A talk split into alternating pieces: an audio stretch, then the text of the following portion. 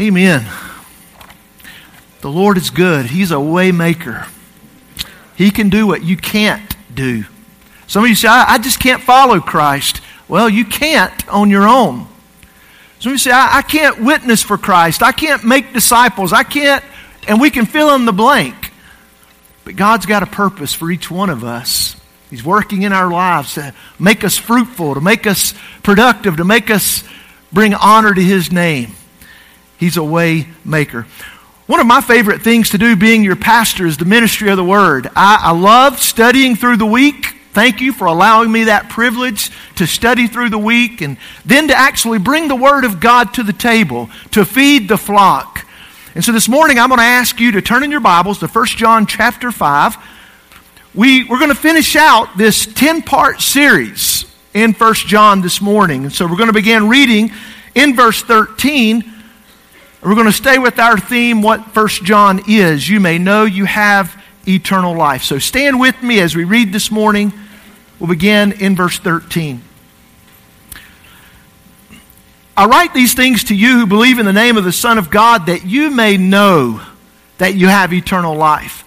And this is the confidence that we have toward Him that if we ask anything according to His will, He hears us.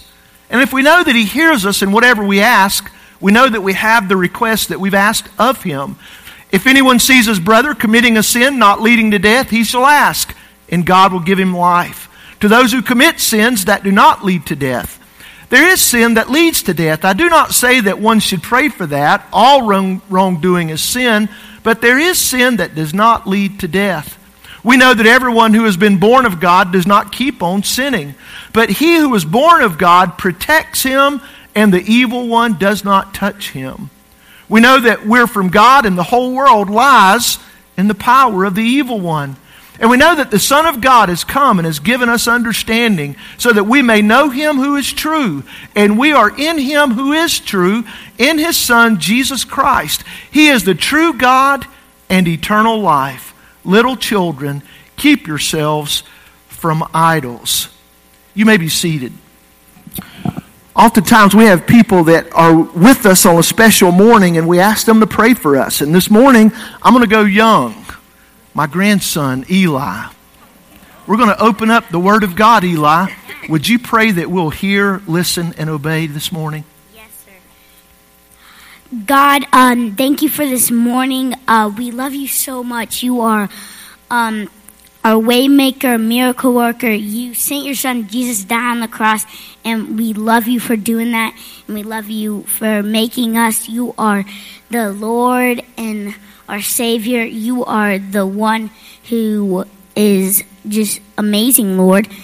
I can you're indescribable, Lord. We love you so much. Amen. Amen. Thank you, buddy. Thank you.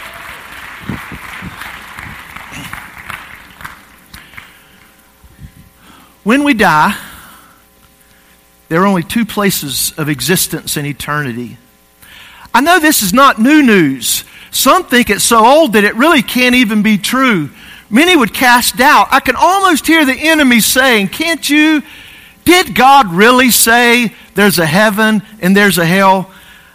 He's pretty clever and deceptive, and there are many in our world that do not believe there's a heaven, and many more that do not believe that there's a hell. Let me give you a couple of summary statements about what the Bible says about these two places, at least in my words. This, this place called hell is used in some form or the other 167 times in the Bible. Now, if you say there's no place like this, if you say, How can you believe there is a place like this?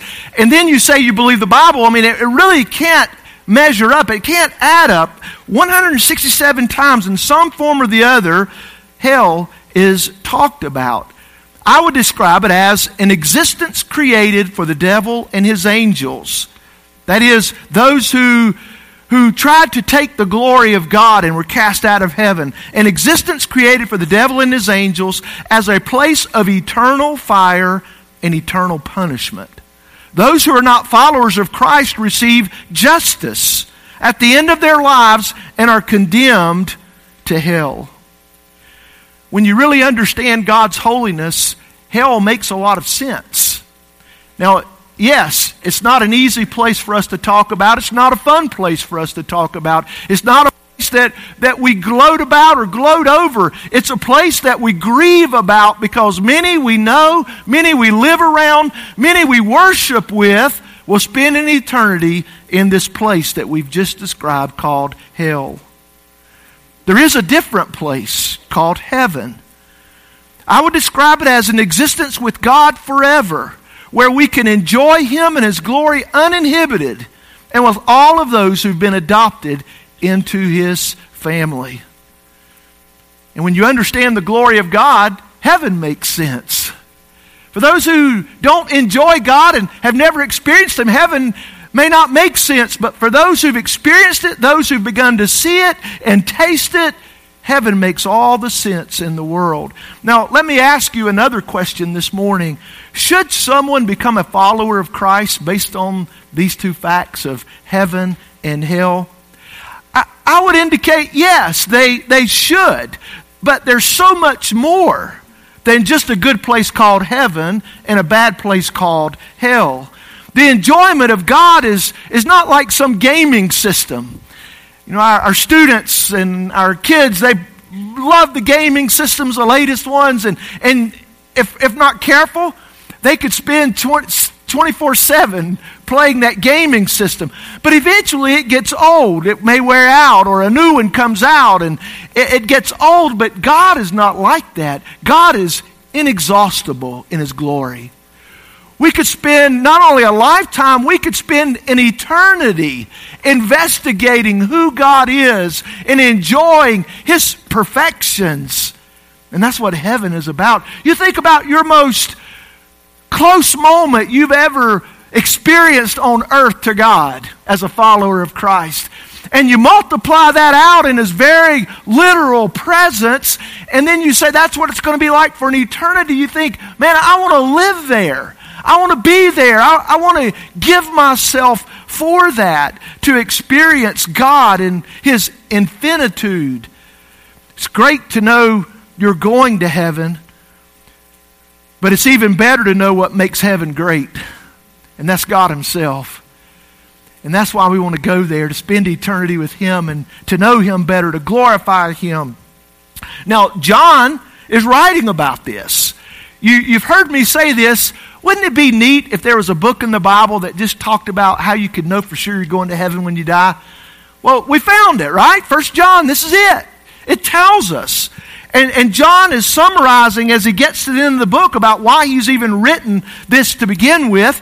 And I'm going to ask you to take what we've tried to consider our focal passage, our, our church wide memory text, and say it with me. So, you, most of you, if you're, if you're not new, uh, you know this. If you're new, uh, I'm, I'm the one who does the pastor part. You're the one who does the congregation part. I don't think that's too complicated. So, and this is the testimony.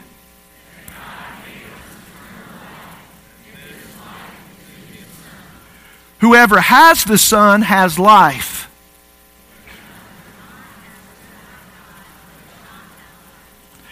I write these things to you who believe in the name of the Son of God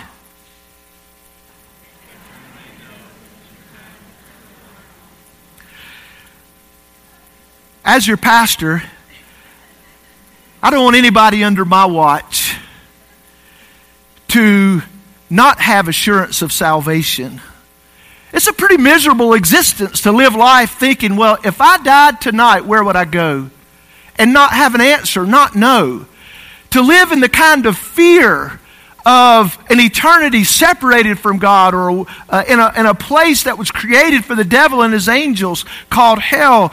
It's, it's fearful, it's miserable to live in that place. At the same time, I don't want anybody under my watch to have a false sense of security that they're going to heaven if they're not.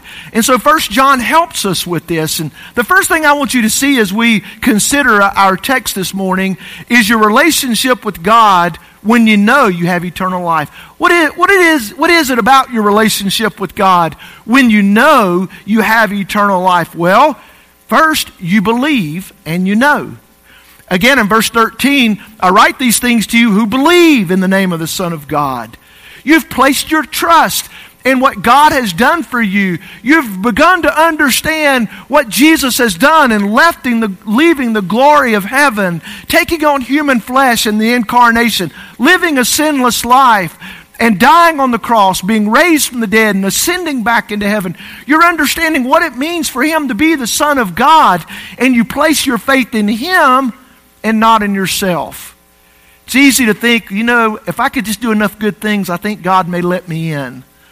If I could just let my good outweigh my bad, if I could just make up maybe for some of the bad that I've done, and, and you'll never get there.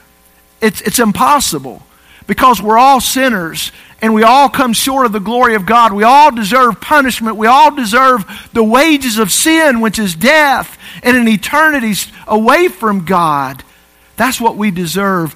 You believe and you know when you place your faith in the right person, you, you, not only in his perfections, but in his propitiation. It's been a good First John word for us, where Jesus satisfied the wrath of God. What we deserved in eternity in the place called hell because of our sin, Jesus took all of that punishment on him on the cross. He was the divine substitution. He satisfied the wrath of God by his own death. You believe and you know. But another thing that we could conclude from verse 13 is you read and you know. How do we know this is true? God chose to make himself known through the written word. There is a general revelation that we can look in creation and it speaks to us about the existence of God. But there's also this special revelation that God inspired people to write down these words, the exact words of his choosing. And so John is able to say, I write these things to you. It's written down.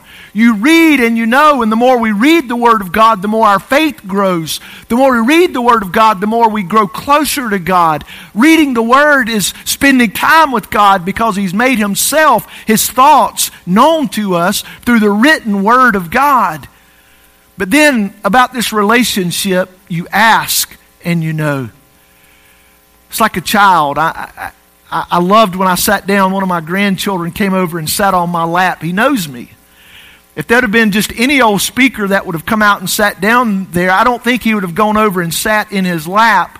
He knows me and he knows I'm going to pick him up and hold him and I'm going to hug him and I'm going to be grateful that he's there. And so our Father in heaven, he's like that. He welcomes us. He wants us to be in his presence. He wants us to pray and he wants us to ask. And he's even told us in his word what to pray about. We know what the will of God is because we have the mind of God here in the word of God. You see, you don't just ask for anything and expect it to happen. You ask according to the will of God. We take all of the prayer passages together for a good biblical theology. And in this particular case, John makes it clear this is the confidence we have toward Him, our Father in heaven. If we ask anything according to His will, He hears us. And if we know that He hears us in whatever we ask, we know that we have the request that we ask of Him. Now, there are things that we might not know if it's the will of God or not. We might even pray that God, I don't know what your will is in this. As best I can tell, it looks like this, or because you've said this in your word, I do know, and I'm asking for this, God. But however God responds, we know that it's going to be good. Sometimes he does say yes. Sometimes he says no because he, know, he knows it's not good for us. Like a good parent will say no to a child at times. And sometimes he just says, wait. I'm not ready. You're not ready. That, that's a better way to say it. You're not ready. But God answers us. He, he hears us. He's our Father. Do you really know Him? Well, I think prayer, your prayer life, is a good barometer of that. And so your relationship with God, when you know, it's in some ways what we would call the doctrinal test that we've been looking at throughout this series. These three tests keep popping back up as we've worked our way through John, not in a linear outline, but more of a circular outline. We find this doctrinal test. Do you believe the truth? And if you don't believe the truth, you can't be saved. You've got to know the truth to be saved. But then there's also this social test, and that's the second thing that I want you to see your relationship with others when you know you have eternal life.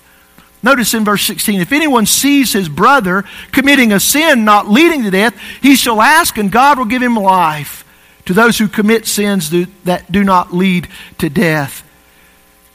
In the social test, do you love people well? Do you, do you love them enough to see them? As a, as a family of believers, part of our relationship and community is that we see each other. Not just on a Sunday morning looking at a distance, but we actually see each other. And to see people, I think, means I've got to get to know them. I need to be learning their name. Whether they're young, whether they're old, I'm spending time with them. And so part of that is a worship service that we gather together like this. What a wonderful thing that, that we can all be here together, worshiping together and fellowshipping together before and after the service. But then we also have our life journey group. Some of you have already been to life journey group at 8.30. Others will go at 11 o'clock or close to it. That's a joke. Gonna, we're going to try to do that. But our life journey groups, you get to see each other a little bit more intimately in those settings where we're talking and we're discussing the Word of God. We hear it preached in our service, and then we get to talk about it, discuss it, hash it out together in our, in our life journey groups and in our D groups. And then some of you have taken that extra step of one on one discipleship where you have a, an older man or an older woman who's spending time with you, investing in your life and pouring into your life. These are the kinds of ways that, that we see each other. We, we know what's going on in each other's lives. And when something's not right, we've seen them long enough that we can go and say, Is everything okay? So that you know I'm praying for you. That's part of what this seeing each other is that we're community, we're family, so much so that we know each other. Again, in verse 16, if anyone sees his brother, you've got to spend time. You've got to be with them to know what's going on in our brothers and sisters' lives. And when they commit a sin not leading to death, that means they stumble. There's a sin that does lead to death in this text, and that's someone who is unwilling to repent. Someone who's unwilling to repent, they've, they've sinned. And I do believe there's a time when God takes people who know Him on to heaven. Because God disciplines all of those who are His. And sometimes His discipline does go that far. 1 Corinthians chapter 11, we take the Lord's Supper in an unworthy manner. For this reason, some among you are sick, some have even died. You see, there is a sin unto death when, when it's unrepentant and somehow we think we're going to be okay and God's just going to keep overlooking that sin in our lives. You see, if you're in His family, you just can't keep sinning. You, you're going to sin because you still have, you still live in the flesh. But when you sin, the light shines so brightly and the Holy Spirit convicts you so strongly that you have to repent. And for those who are in the family of God and they refuse to repent, there is a sin that leads to death. You say, well, how do we know when that is? We may not know. Only God knows that. So he's not really commanding them not to pray for them, but he is saying to us, pray for those you see sin, those who are coming up short. And, and again, there's not much reason to pray for those who have sinned unto death. But because we don't know, I don't think the, it's actually a command they're saying, don't ever pray for them. So I, I, would say keep praying. Sometimes we say, well, shouldn't we stop praying for this nation? I mean, hadn't it drifted too far away that God's going to judge us? And I'll say, no, I'm not ever going to give up praying. God send revival. God send a, an awakening. Raise up godly men and women who will not only preach the gospel in the world and all their circles, but in all phases of life, raise up people who will serve Him in all kinds of contexts. But in this particular case, your relationship with others is evident by the way that you get to know people and that you get not only to see them, but to become familiar with their lives, so much so that we pray for them. I, I told you up front, one of my great joys in being your pastor is the ministry of the Word. I get to study, I get to share the Word of God, but also I love praying for you as well as a church body. That's part of what we do, but, but it's not just a pastoral responsibility. We should all be praying for one another. And so God's put you in a life journey group. God's put you in some relationships. God's put you in a place where you're sitting around other people. And it, what, what would it be like if on a given Sunday morning, somebody that you normally sit near, you just wrote their name down on a note card and you began to pray for those people that you sit near in the worship service?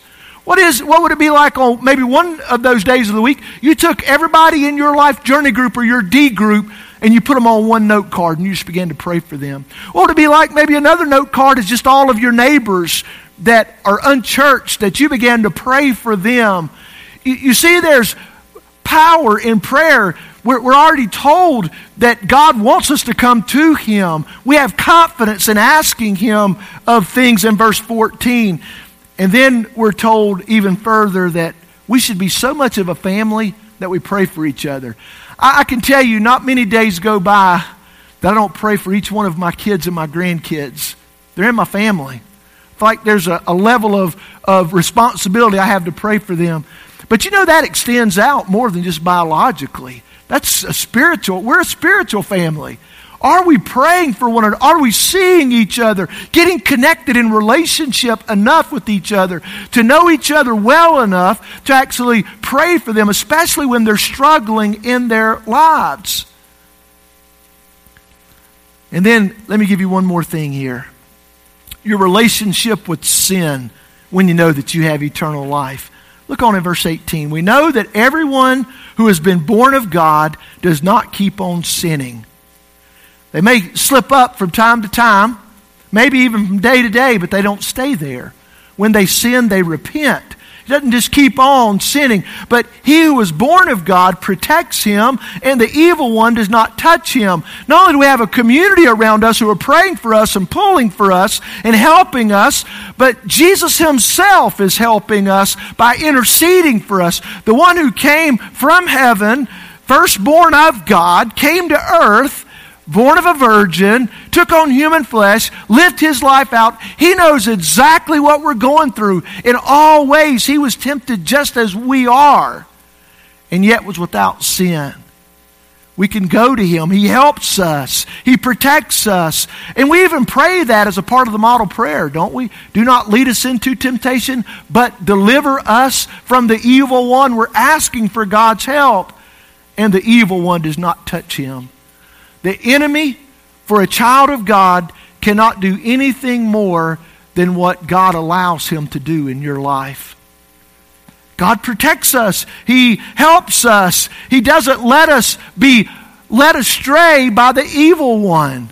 Whenever we start moving in a certain direction, when we're enticed by our own flesh, which that's the first subpoint there, you're helped by God from yourself because that's where sin originates with us. We're drawn away. Now, the devil may lay it out there, but it's not his fault. It's of our own uh, flesh that's drawn away. It's our responsibility to say no. And I always love that five second rule. I, I, I typically don't eat food even if it has only been on the floor for five seconds. I, that's not me. It has to be a certain situation for that to happen. But with temptation, First five seconds, I need to deal with it and put it down, or it's going to consume me and take over. Because I'm drawn away. My flesh is what's in. It. It's a part of me until I go to be with the Lord. It's a part of me. So God helps us from ourselves. You're helped by God from yourself. But you're also protected by God from the devil. Not only does he say that in verse 18, the evil one does not touch him, but we know that we're from God and the whole world lies in the power of the evil one. Isn't that a strong statement? Have you ever really thought about that? You sometimes bemoan, like me, the, the university system in our world, how that it's so away from God and anti God, it seems. We look at so much of the political structure, we look at so much of our world, and it, it seems to be opposed to God. It's under the control of the enemy. The little g God that we talk about, He's in control of this whole world.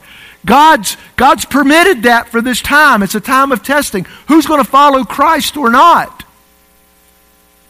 He's in control of this world. That's why John earlier said in 1 John 2:15, "Do not love the world or the things in the world. If anyone loves the world, the love of the Father is not in him. For all that is in the world, the desires of the flesh, the desires of the eyes, and the pride of life is not from the Father, but is from the world. It's always a danger as followers of Christ to love the world. God's clearly helping you out here in His Word. He's speaking to us to say, don't, don't fall into that trap. It's easy to get so focused on what you're accumulating on earth that you have no affection for God. It's easy to get caught up in sin in the world and have no affection for God. And John's just clearly laying it out here for us. The whole world lies in the power of the evil one. Might be a time for an examination. Am I, am I living my life more under the power of the evil one than I, I want to admit this morning? Am I living according to the world or am I really living according to the Word? You are protected by God from the devil. Imagine the lies and the deception that he just regularly sells and so many buy. Imagine the joy that you've been robbed from because you have given in to the enemy. Imagine the darkness that's been perpetrated against you and families and churches because of the evil one. He's not a lightweight to be taken lightly. He is an enemy who is to be fought vigorously. There is a way out, there is a way maker. I would say to you again, you can't do it yourself. You cannot do it yourself. The Holy Spirit has been given to you as a helper. He will come alongside of you and lead you as you're in the Word of God. He will direct you. He will give you strength and help along the way. He's given you a, a community, a family of God that will encourage you, see you, know you, pray for you. But ultimately, it's Jesus who provides that way out. God demonstrates his own love for us in this. While we were still sinners, Christ died for us. We were hopeless, we were helpless. Jesus came on a rescue mission to be the Savior of the world. And those who place their faith in Christ have new life. They're in the light, and they walk in the light. They've received His love, and they walk in love. They've received His truth, and they're people who believe the truth. You've probably heard that statement before. Do you promise to tell the truth and nothing but the truth, so help you God? It really starts like this if you want to know in a more biblical order of that. Do you promise to know the truth? And nothing but the truth, so help you God. You see, if you know the truth, then you can tell the truth, and then you can live the truth. But you've got to be determined am I going to know the truth? Have I really searched the scriptures to know what God says about Himself and what God says about eternity and how I can have a relationship with Him? You say, Rodney, we've spent 10 weeks on a book just trying to make sure whether people are saved or not. Is it really worth it? Here's a, here's a book that teaches us about assurance of salvation. But notice what Paul said in 2 Corinthians chapter 13 and verse 5. Examine yourselves to see whether you're in the faith. Isn't that pretty interesting? He would say it like that. Examine yourselves to see whether you're in the faith. Go through the doctrinal test. Go through the social test. Go through the moral test of obedience. Examine yourselves to see whether you're in the faith. Test yourselves. Or do you not realize this about yourselves that Jesus Christ is in you? If He's in you, shouldn't your life look different than in someone's life who He's not in? Unless indeed you fail to meet the test. If you're not sure about your relationship with God, don't keep living in that spot of uncertainty and doubt and fear. Know that you know. John said, I write these things to you who believe in the name of the Son of God so that you may know that you have eternal life. After our service, in our closing psalm, there's going to be a couple of pastors up here. If you'd like to come and talk to one, I will be in Guest Central. I'd love to talk to you. But not only for you who maybe at some point you, you made a profession of faith and May, maybe you know that you've just not been growing in your faith, and so that's why those doubts are there. Maybe it's a part of the discipline of God. You've not been walking with God, so the doubts are there because you know you've not been walking with Him. But there, there may be even those who are here today who, who you I know I'm not a follower of Christ. I have not placed my faith in the truth. When I put my life up to this social test, I'm not growing in love. When I put my life up to this moral, I'm not growing in obedience. I know I'm not. If you, if you know that you're not saved, would you come and talk to one of us today? It's a matter of placing your faith in what Jesus has done for you. Do you believe that Jesus died on the cross for your sins and rose from the dead? Are you willing to place your faith in him? Are you willing to confess him as Lord to say, for the rest, from this day forward, I am committing my life to following Christ. I am confessing him as Lord. If so, Today could be your day. Let's pray. Father, I thank you for your word. It speaks so specifically, so clearly about this relationship with you. Would you draw people to yourself this morning? Those who, who, Lord, you know are already in your family but are struggling because they're not walking with you, would you bring such strong conviction? Let your light shine so brightly that they would repent and turn their lives completely over to you. And Father, for those who don't know you, those who've never begun that relationship with you, would you draw them to yourself even now? Would you show them your love? Would you show them that you have a better way for them? Work in these moments for your glory and to grow your church. In Jesus' name we pray. Amen.